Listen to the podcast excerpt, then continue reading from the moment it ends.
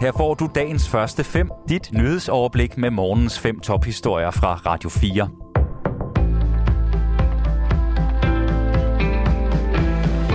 Det er mandag den 5. september. Mit navn er Henrik Møring. Blå Blok og SF vil have Mohammed-krisen ind i undervisningen nu. De er klar til at bringe regeringen i mindretal i spørgsmålet om obligatorisk undervisning i emnet i folkeskolen, det fortæller Radio 4. Hvis regeringen ikke leverer et forslag, danner partierne flertal udenom, siger SF's undervisningsordfører Jakob Mark. Mohammed-krisen, det er noget, der vækker mange følelser ud lokalt, og hvor mange lærere øh, føler sig så truet, at det tør de simpelthen ikke undervise i eller fortælle, tør fortælle om. Og vi troede egentlig i SF, at det var alle partier, der hurtigt øh, kunne se sig i at finde nogle gode løsninger, der kunne pakke op om de lærere. Men der har regeringen altså været lidt langsom, og derfor er vi indstillet på at gå sammen med de blå partier for at sørge for, at der sker noget, øh, som kan passe bedre på lærerne. Der tegner sig igen et flertal for et blot beslutningsforslag fra december, der pålægger regeringen at gøre undervisningen i Mohammed-krisen obligatorisk i folkeskolen. Undervisningsmaterialet skal udarbejdes af Folketinget, og sikkerheden på skolerne skal i samme ombæring opdateres. Nye Borgerliges undervisningsordfører Mette Thiesen er utilfreds med regeringens manglende forhandlinger på området.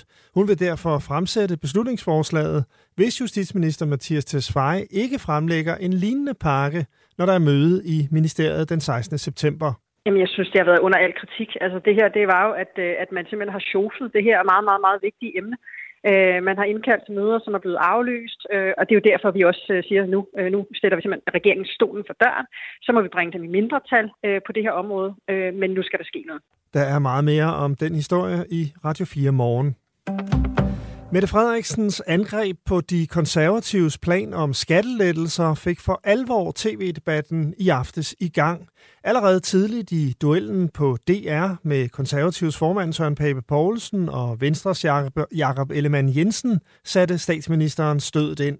Det øh, Søren Pape Poulsen foreslår, det er, at man helt fjerner topskatten og i stedet for gennemføre besparelser i den offentlige sektor, der vil betyde, at 40.000, cirka 40.000 offentlige ansatte skal fyres.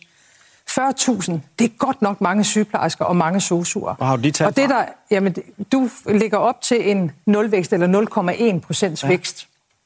Og det betyder så store fyringsrunder Nej. i den offentlige sektor. Jo, nu det du dokumenteret. Det. Du kan ikke stå her og beskylde mig for at vil fyre 40.000 mennesker. Men det kan du jeg dokumentere, dokumentere sort på hvidt. De beregninger er allerede lavet. Lavet af hvem? Af Finansministeriet. Dem går jeg ud fra, alle stoler på. Men det er jo ikke korrekt. På... Pape kaldte de 40.000 fyringer for et hokus pokus-tal, og han mener, at Frederiksen har gang i en socialdemokratisk skræmmekampagne. De konservative har foreslået skatte- og afgiftslettelser for knap 40 milliarder kroner, blandt andet ved at fjerne topskatten. Også Venstres formand kritiserede det forslag. Jeg vil sige, for mig der er det vigtigst at lette skatten i bunden, sådan så det bedre kan betale sig at arbejde. De tre statsministerkandidater debatterede også klima, sundhed og inflation.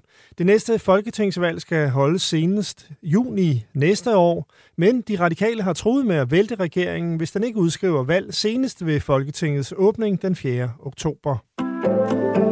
Ukraine vender frem på slagmarken. Det oplyste landets præsident Volodymyr Zelensky i en videotale i aftes. Ukrainske soldater har angiveligt haft held med at generobre to områder i det sydlige Ukraine og to steder i det østlige Ukraine. Det er ikke bekræftet fra uafhængige kilder. Rusland invaderede Ukraine for over et halvt år siden. I dag er Luhansk-regionen og store dele af Donetsk-regionen under russisk kontrol. Det samme er flere områder i det sydlige Ukraine. 10 er blevet dræbt og mindst 15 andre såret i et omfattende knivangreb i den kanadiske provins Saskatchewan, det oplyser kanadisk politi ifølge Reuters. Motivet til angrebet er ukendt, og politiet har to mistænkte. Ifølge et kanadisk medie er offrene fundet 13 forskellige steder i reservatet James Smith Cree Nation – det er et samfund bestående af omkring 3.400 indbyggere fra den oprindelige befolkning. Boris Johnsons mulige afløser Liz Truss vil handle på energikrisen øjeblikkeligt. Det siger hun, inden det i dag kl. 13.30 afgøres, hvem der skal være Storbritanniens næste premierminister. Udenrigsminister Liz Truss og tidligere finansminister Rishi Sunak kæmper begge om at overtage posten. Og her er Truss storfavorit.